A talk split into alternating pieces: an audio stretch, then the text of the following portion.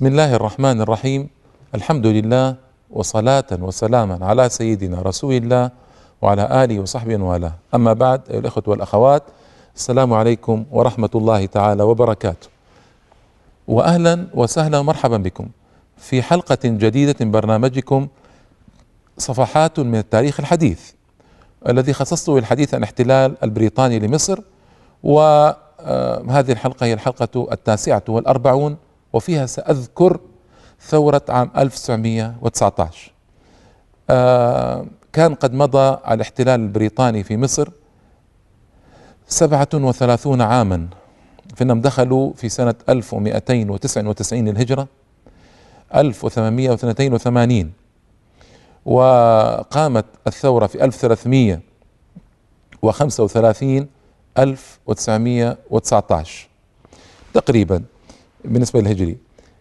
هذه الثورة لها أسباب بعيدة وأسباب قريبة. أما أسباب البعيدة فهي الاحتلال نفسه في مصر وجرائم الاحتلال البريطاني في مصر والاعتداء على الثوابت المصرية في مصر وإفساد التعليم وإفساد الحياة الاجتماعية وإفساد الجرائد وإنشاء جرائد عميلة وتكميم الأفواه ومحاولة آه، إيجاد سياسة ما فرق تسد اشتهر بها بريطانيون.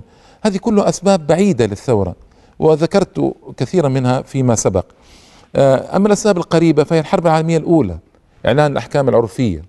الحكم العسكري وما حصل من آه، إرهاق للمصريين وتقييد لحرياتهم. عدم وفاء بريطانيا بوعدها ألا تكون يكون لمصر أي يد في الحرب وإنها هي ستتكفل بكل النفقات. فعمدت إلى جمع المال من الفلاحين بالقوة واخذت آه، منهم المواشي والمحاصيل والدواب بأدنى الأسعار وجندت مليون ومئتي ألف آه، شاب مصري بالقوة أيضا وبالقهر وبالسلاسل كالعبيد عاملتهم وشدتهم شدا إلى آه، مراداتها وطلباتها. كل هذا له أثر كبير في توجيه الثورة كما نعلم. أيضا السياسة القطنية وتدني سعر القطن كان له أثر في الفلاحين وفي زيادة بؤسهم. آه، تعهد مبادئ ويلسون الأربع عشرة وتعهد الحلفاء بالعمل على حرية الشعوب وضمان استقلالها. كل ذلك وعدم إيفاء بهذا كل هذا ولد أجواء أجواء ضخمة. أما السبب المباشر طبعا كما ذكرت الحلقة الماضية هو الخطأ الكبير الذي وقع فيه الإنجليز بنفي سعد زغلول ورفاقه إلى مالطا. كان كما قلت لكم سعد زغلول ورث الحزب الوطني وصار هو وبعض رفاقه هم المصدرون في مصر أمام الشعب وأمام الناس ولم يكن في الحقيقة هنالك شخصية أخرى مكافئة لشخصية سعد زغلول في مصر آنذاك في 1919 ما؟ الباقي من شخصيات رسمية مثل حسين رشدي باشا ورئيس وزراء أو السلطان أحمد فؤاد آه آنذاك أو أعضاء الحكومة وأعضاء الجمعية التشريعية. ما كان لهم تلك ذلك الصدى. سعد زغلول بدأ عند الجماهير يأخذ صدى وصدى كبيرا. آه والجماهير لا تقوم الأشخاص بالمناسبة ولا تحكم على الأشخاص بالمناسبة. إنما الجماهير هي آه، ردة فعل. تصرفاته ردة فعل أيها الإخوة والأخوات.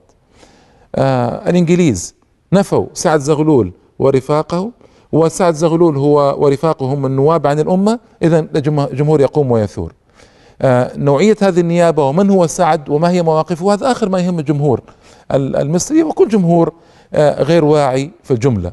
وجماهير في الجملة غير واعية في كل زمان ومكان. وتصدر سعد زغلول في ذهن الجماهير واستطاع أن يقود الحياة المصرية قيادة تامة من 1919 تقريبا إلى وفاته سنة 1927 آه ثمان سنوات وتأسف الإنجليز بالمناسبة على وفاته تأسفا كبيرا.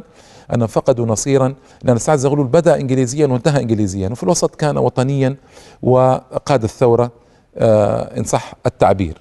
لأن بعض المؤرخين يرفض أصلا أن يكون لسعد ورفاقه أيد في الثورة. وهذا هو الحقيقة لأن الشعب ثار لجملة أسباب ذكرتها لكم وكان آه، المحرك الأخير لهذه بدايات الثورة هو النفي. وما كان سعد ورفاقه أصلا يظنون أن ثورة ستقوم وما كانوا مهيئين لها بنصوص ربما سأوردها أورد بعضها إن شاء الله تعالى بعد ذلك. آه الذي حصل أن آه أريد أن أؤكد على شيء مهم. هو آه الاتجاه الإسلامي في الثورة ثورة 1919 آه هذه الثورة طبعا كان الأزهر يد فيها وإن كانت يدا قصيرة لكن كان له يد على أي حال. وطبعا الإنجليز هددوا آه، رجال الأزهر وهددوا آه، أشخاص الأزهر. سآتي على هذا إن شاء الله تعالى. آه، الجماهير ثبت أنها كانت مثلا في أثناء الثورة العلم التركي كان مرفوعا. العلم التركي كان مرفوعا على بعض البيوت وفي بعض القرى. ومع أن تركيا انتهت سيادتها رسميا على مصر منذ زمن بعيد لكن الجماهير كانت تنظر إلى تركيا على أنها هي ممثل الإسلام سواء بقيت في مصر أو خرجت من مصر. فبروز الأحلام في الثورة يدل على أن أيضا هنالك نوعا من الاتجاه الإسلامي لهذه الثورة مهما كان قليلا. وأيضا برزت روح الفداء والجهاد. ونودي بالجهاد. يعني كانت يعني هذه كانت آخر النداءات للجهاد آه، بوضوح في مصر آنذاك. لكن نودي بالجهاد. وكانت المنشورات تحث تحث على الجهاد جهاد أعداء الأمة هكذا. وكان الخديوي عباس حلمي أيضا يؤازر بمنشورات تدعو إلى الجهاد. وهذه كانت تسمى المنشورات السرية. آنذاك كان الإنجليز يعاقبون من يجدونها في يده بالسجن والجلد والغرامات والضرب وكانوا يأمرون بجمعها ويحذرون من آه، تعليقها أو توزيعها. لكن مع ذلك انتشرت المنشورات السرية كانت تسمى ولأن الشعب كان يئس من الجرائد العميلة التي كانت توجه كل شيء ضده. فكانوا يعمدون إلى قضية المنشورات السرية هذه. ويقول الأستاذ الرافعي في سرد أحداث الثورة يقول كنا رأينا الجماهير وهي تشترك في المظاهرات ولا يبالون ما يستهدفون به من أخطار ويواجهون بشجاعة رصاص البنادق والمدافع الرشاشة وسقط كثير منهم قتلى أثناء المظاهرات وكان عمدة هذه مظاهرات الطلاب لا شك. وإذا سقط رافع العلم في موكب المظاهرة مدرجا بدمائه تقدم غيره رفع العلم بدله وكان الجرحى والدم ينزف منهم يشاركون ولا يهتمون. وذكر حادثة لطيفة قال رجال البوليس قبضوا في إحدى المظاهرات على جماعة من طلبة المتظاهرين وساقوهم إلى القسم واعتقلوهم به. فإخوانهم لما رأوا هذا المنظر ذهبوا إلى القسم جميعا وقالوا نحن جميعا مشاركون فاسجنونا إن شئتم أو أخرجونا جميعا. فهذه أيضا لطيفة. قال وانتشرت المظاهرات ليس في العاصمة فقط بل في كل مدن وادي النيل وقراه وروح التضحية والفداء تغلغلت في نفوس الشعب أكثر مما كانت من قبل ولم يهرب الناس القتل واعتادوا على رؤية الدم المسفوك في الشوارع بدون خوف ولا تراجع وصارت الصحف العالمية تبرز ما يحدث في مصر بلسان الدهشة والاستغراب لأنهم ظنوا أن الشعب المصري قد سكن إلى الاحتلال ويأس من مقاومته كما كانت بريطانيا تبشر في أوروبا. وحدثت أيضا إضرابات طويلة وكثيرة عند الطلاب في مصر. طلاب الجامعات يضربون طلاب المدارس العليا يضربون طلاب المعاهد يضربون. فهذه أثرت أيضا في آه، حركة ثورة 1919 وكانت وقودا يمدها. ومن المناسب أن نقول لابد من القول بأن الشباب كانوا هم وقود هذه الثورة. يعني الشباب في مصر والطلاب على الأخص كانوا هم وقود هذه الثورة لأن مصر كانت فيها حركة طلابية آه، برزت قوية من 1919 إلى الجلاء البريطاني.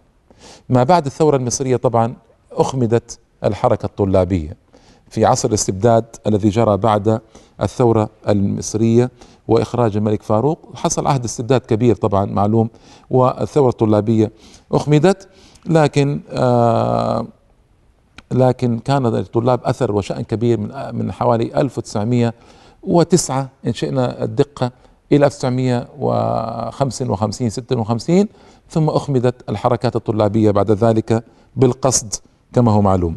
ويعني ليس هذا وقت وقت تقويم الحركات الطلابية لكن هذا هو الذي حصل في مصر. وجنازات الشهداء كان الناس يخرجون في جنازات الشهداء وكان لها أثر كبير في إيقاد جذوة إبقاء جذوة الثورة مشتعلة في النفوس وكان الناس يخرجون في جنازات من لا يعرفونهم وبالآلاف ويشاركون في دفنهم وقطعت السكك الحديدية وأحرقت المقرات البريطانية وكانت حركة رائعة ورائعة جدا في الحقيقة. وحتى آه، أن آه، طلاب القانون عندما طلب منهم أن يعودوا إلى مدارسهم قالوا لفظة لطيفة قالوا لا نريد أن نعود إلى دراسة القانون في بلد يداس فيه القانون. فكان هذا أيضا آه، مؤشرا على وعي الطلاب وأين وصلوا. استمرت المظاهرات ودمرت عربات الترام في القاهرة. اقتلعت الأشجار قطعت خطوط البرق أتلفت خطوط السكك الحديدية. واجه الإنجليز الأمر بإصدار الأوامر العسكرية إلا أن الأمور استفحلت وتفشت الإضرابات بين مختلف الهيئات والموظفين وعمال الترام. والحوذية أي يعني العمال اليدويين وسائقي العربات والنقل والأجرة ثم انتقلت إلى المحامين أغلقت المتاجر امتدت الثورة إلى مختلف الأقاليم من الإسكندرية إلى طنطا إلى شبين الكوم إلى بركة السبع إلى رشيد إلى دمنهور والوجه القبلي آه، يعني الصعيد. اشترك فيها طلاب الأزهر وعلماء وقع الكثير من الضحايا من الطلاب ومن الأزهريين ومن غيرهم. وازداد العنف آه، شيئا بعد شيء إلى أن اضطرت بريطانيا لتنحية وينجت كمندوب سامي والمجيء بإلمبي كمندوب سامي بريطاني في مصر لأن إلمبي عسكري ويستطيع تهدئة الأمور. آه، طبعا إلمبي حاول سآتي على ذلك بعد الفاصل حاول إنبي لكن آه، ما كان بيده شيء. رجل آه، عسكري آه، فظ. ما يستطيع أن يقوم يعني هو اعتاد على الحروب جيش مقابل جيش لكن ما يستطيع أن يدخل في حرب شوارع وحرب طلاب مع الطلاب وحرب مع المحامين وحرب مع العمال وما اعتاد على هذا الوجه ينبي من القتال والمشاركة. فيه إنما كانت حرب آه، جيش مقابل جيش. بعد الفاصل أستكمل إن شاء الله تعالى مظاهر ثورة 1919 واتجاهها الإسلامي في الجملة فابقوا معنا يا الإخوة والأخوات. السلام عليكم أيها الأخوة والأخوات. بعد الفاصل مرة أخرى كما قلت قبل الفاصل الاتجاه الإسلامي كان ظاهرا وواضحا ثورة 1919 باعتراف حتى المراقبين الأوروبيين والإنجليز للوضع في مصر. أحد البعثات إحدى البعثات التنصيرية في مصر أكدت هذا الاتجاه الإسلامي وأوضحته في تقريري عن ثورة 1919 اسمعوا. أكدت وجود ارتباط كبير بين مفهوم الدين والدولة في الحركة الوطنية أي الشعبية العامة. فالخليفة ليس زعيما روحيا فحسب وإنما هو زعيم سياسي كذلك. يعني الخليفة في الإسلام ليس زعيما روحيا فقط مثل البابا آه، فاتيكان لكنه زعيم روحي وسياسي. وأن هذه المفاهيم سائدة بين العامة وبين المثقفين ومتعلمين. واتضح هذا في حركة عرابي ومصطفى كامل بعد ذلك وكانت ثورة 1919 تحت السطح. لما برزت الثورة كانت بعض الشعارات تنادي بأن الجحيم مع الأتراك أفضل من الجنة مع النصارى البريطانيين. اسمعوا هذه هذه بعثة تبشيرية تذكر هذا في تقريرها. الجحيم مع الأتراك أفضل من الجنة مع النصارى البريطانيين. أتراك مسلمون في النهاية والمصريون يسلمون الأتراك مهما كانت مظالم الأتراك عليهم. دولة مسلمة تظلم دولة مسلمة أخرى تفاهم حولها يعني داخلي. لكن أن تأتي دولة كافرة لتحتل دولة مسلمة فهذا ما لا يمكن أن يقبل المصريون به بطبيعة الحال. و آه، يعني أكدت أيضا بعد الدراسات عديد من الدراسات الأوروبية أن الوجه الإسلامي آه، لم يكن خافيا ابدا في قيام الثورة. فالثوار كانوا يتخذون من الأزهر مقرا للاجتماعات وهذه رمزية كبيرة تشير إلى أثر الأزهر في نفوس الناس على الأقل. والذين يثيرون الثوار كان بعضهم مشايخ من الأزهر وبعضهم كان خطباء المساجد. وحتى لا نبالغ في تقدير يعني آه، أثر الأزهر، الأزهر كان ما زال له أثر، يعني ربما الآن أثره ضعيف وضعيف جدا، لكن الازهر أثناء في تلك الأيام كان له بعض الأثر بعض الأثر، لكن هل آه، مثل الأثر الذي كان لعمر مكرم وعبد الله الشرقاوي ومحمد أبو الأنوار السادات أيام نابليون وكليبر من بعده وأيام حملة ألكسندر فريزر الأولى البريطانية على مصر 1807 لا طبعا. لا فإن المشايخ ضعف ضعفت سلطتهم على الناس تدريجا منذ الاحتلال البريطاني لمصر. عمد البريطاني بخطة ذكية إلى تحييد ما يسمونهم برجال الدين. إحنا ما نحن ما عندنا رجال دين في الإسلام. ما عندنا كهنوت وطبقة كهنوتية مقدسة في الإسلام مثل باباوات في أوروبا. لا لا لا ما عندنا هذا. إنما عندنا علماء. علماء يفهمون الدين ويوجهون الشعب بموجب هذا الفهم. لكن ليس لهم سلطة كهنوتية وصك صكوك غفران وإدخال الناس الجنة والنار. هذا ليس عندنا بفضل الله تعالى. الإنجليز يفهمون هذا ويعرفون أثر العلماء المسلمين القوي على الشعب. فعمدوا من أول يوم إلى ضعف هذا الأثر. وخطتهم كانت طويلة الأمد. لم تظهر ثمراتها إلا متأخرة كعادة الإنجليز لكنها إلى اليوم نحن نعاني منها. إلى اليوم نحن نعاني من تهميش المشايخ في الحياة العامة ليس في مصر فقط بل في كل أنحاء العالم العربي والإسلامي. المشايخ وتوجيههم للحياة العامة الإسلامية كما كانوا في مدد الازدهار في الدولة في الصدر الأول آه، في أيام السلف والصحابة رضي الله عنهم والدول المختلفة والعز بن عبد السلام والشيخ الإسلام ابن تيمية وابن القيم وهؤلاء الذين كان لهم أثر كبير وابن حجر العسقلاني في مصر والقضاة الكبار في مصر والشام ما عاد هذا الأثر ظاهرا وواضحا في زماننا هذا. والسبب هو تضافر اسمعوا مهم هذا تضافر الاحتلال الأجنبي سواء كان إنجليزيا. أو فرنسيا في المقام الأول وسائر أنواع الاحتلال بعد ذلك تضافر الاحتلال على هذا المعنى وهو إضعاف أثر المشايخ في الناس وإضعاف آه، عملهم وإضعاف وظيفتهم التوجيهية في المجتمع. هذا أمر مقطوع به. وذكرت لكم قبل ذلك كيف فرقوا بين المدرس الأزهري الذي يدرس الدين والمدرس المدني الذي يدرس الرياضيات والحساب والعلوم. وكان المدرس الازهري يتقاضى ثلث راتب المدرس المدني. والسخرية الكبيرة التي احاطوا بها المشايخ في الجرائد وكذا وتجرئة العامة على السخرية بالمشايخ وإبعاد المشايخ آه، قصدا وعمدا عن الحياة العامة للناس هذا كله وجدنا أثره منذ مدة في ديارنا الإسلامية. إلى اليوم اليوم للأسف أكثر علماء المسلمين ليس لهم مشاركة في الحياة العامة اطلاقا وكما نشاهد ونرى. المهم آه لكن في أيام ثورة 1919 كان هناك بقايا بقايا من آثار الأزهر والمشايخ في نفوس الناس وكان هناك بقايا من العاملين من المشايخ والأئمة والخطباء. آه أيضا هنا نقطة مهمة دار الحماية يعني دار المندوب السامي البريطاني تستدعي الشيخ محمد أبا الفضل الجيزاوي شيخ الأزهر.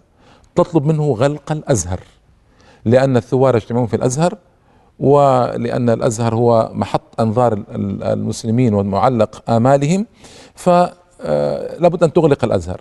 انظروا يعني هؤلاء مجانين أزهر يغلق وهو يعني مكان يصلى فيه صلوات الخمس ومكان خطب الجمعة ومكان اجتماع الناس وكذا يرفض محمد أبو فضل الجيزاوي فيحاصر الإنجليز الأزهر في سابقة لم تحدث قط منذ الاحتلال الإنجليزي للقاهرة لمصر يعني ويمنعون اجتماعا كان سيعقد فيه فيتجه المجتمعون أين؟ إلى مسجد ابن طولون. إذا المساجد هي التي توجه الجماهير وخطباؤها أئمتها لهم مشاركة في توجيه الجماهير. أيضا في سابقة لم تحدث منذ الاحتلال الإنجليزي لمصر يشكل الازهر قوة اسمها قوة البوليس الوطني. آه هذه القوة آه يصدر الاحتلال امرا في 17 إبريل 1919 1335 للهجرة.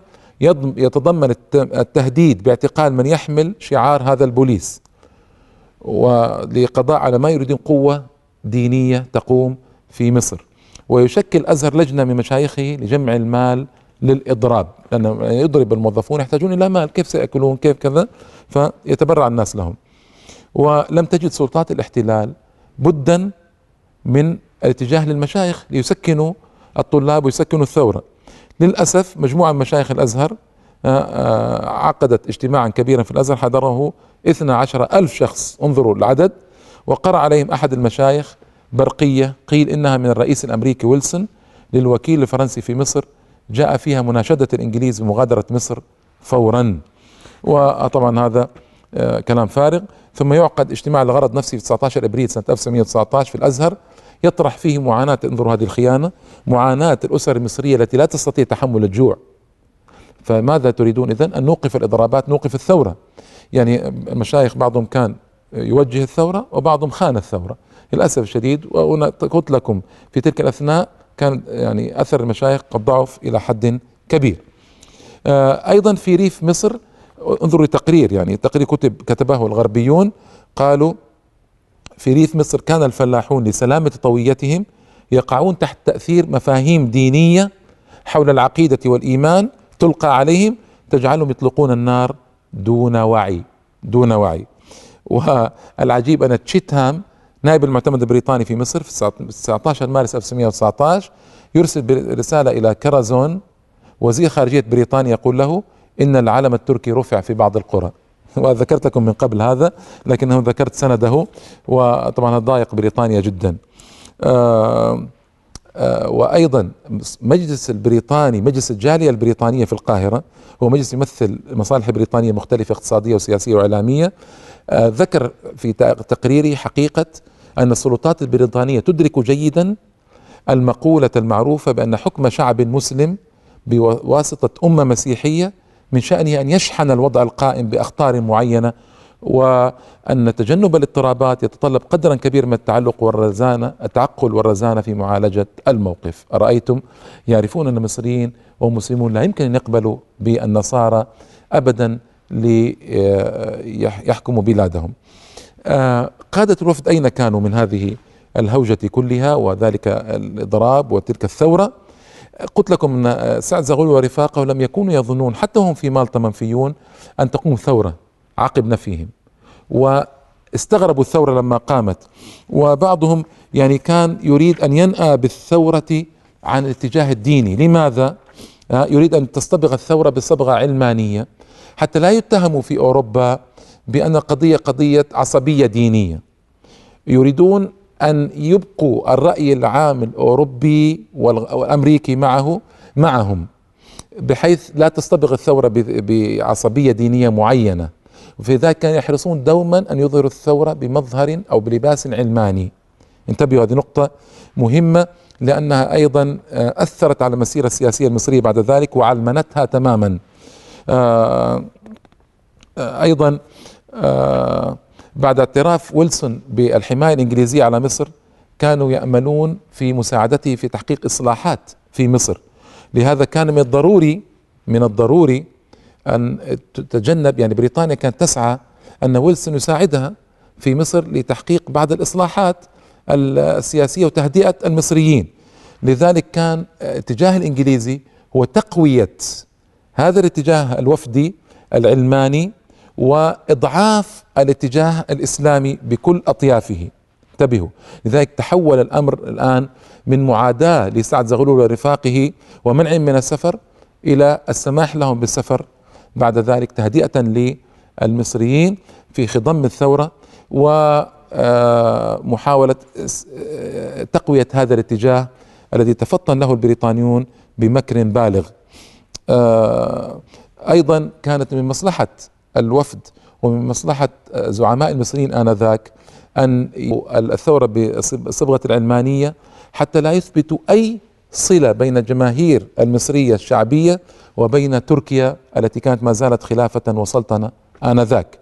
لأن هذا يؤدي والإنجليز شجعوا هذا الاتجاه بالمناسبة لأن هذا يؤدي بانتقال الجهاد المصري القتالي والسياسي والإعلامي من آه، سند إسلامي إلى سند وطني محدود فيفقدون الدعم الكبير لهذا الجهاد وهذه خطة بريطانية ماكرة وماكرة جدا طبعا.